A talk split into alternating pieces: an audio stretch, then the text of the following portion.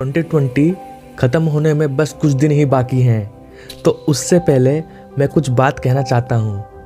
अगर मैंने किसी का भी जाने अनजाने में दिल दुखाया हो तो मुझे माफ़ कर देना। मुझे इस बात का बखूबी अफसोस है।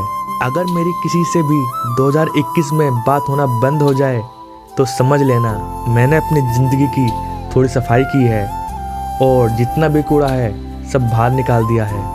इस साल ने भी बहुत कुछ दिखाया और सिखाया। वो सब जो हम देखना तक नहीं चाहते थे, लेकिन सीखने की ज़रूरत बहुत थी। बहुत कुछ खोया और पाया खुद को। जो गए, वो कुछ ना कुछ सिखा के गए। और जो है, मेहर है रब की। मैं उन सभी लोगों का शुक्रिया करना चाहता हूँ, जो थे मेरे संग और फिर मुँह मोड़ गए। शायद तुमने ही सिखाया है। भरोसा करो ज़रूर, मगर आँखें बंद करके कभी नहीं। जो आए थे कई वर्षों पहले और आज भी साथ हैं। वैसे तो मुझे थैंक यू कहने की कोई ज़रूरत नहीं है, क्योंकि वो जानते हैं कि मैं उनसे कितना प्यार करता हूँ। इस साल ने बहुत कुछ सिखाया।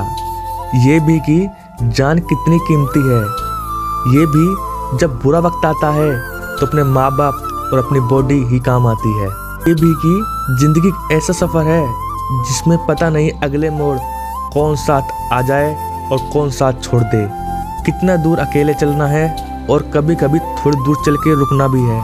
लेकिन आगे की ओर बढ़ते रहना है, क्योंकि ज़िंदगी कभी किसी के लिए और किसी की वजह से नहीं रुकती।